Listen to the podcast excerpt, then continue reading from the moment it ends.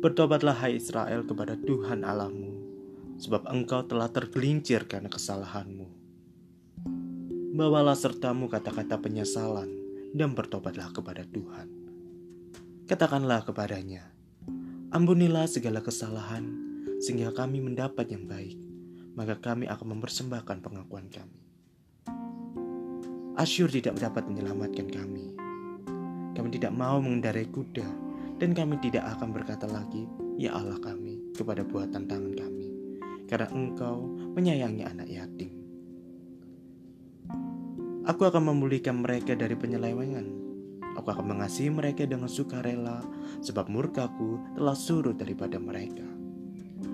Aku akan seperti embun bagi Israel, maka ia akan berbunga seperti bunga bakung dan akan menjulurkan akar-akarnya seperti pohon hawar. Ranting-rantingnya akan merambak, semaraknya akan seperti pohon zaitun dan berbau harum seperti yang di Libanon.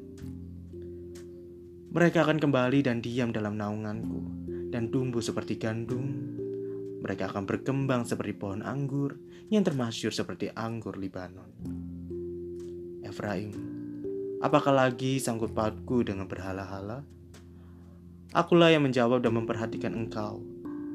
Aku ini seperti pohon sanobar yang menghijau. Daripadaku, engkau mendapat buah.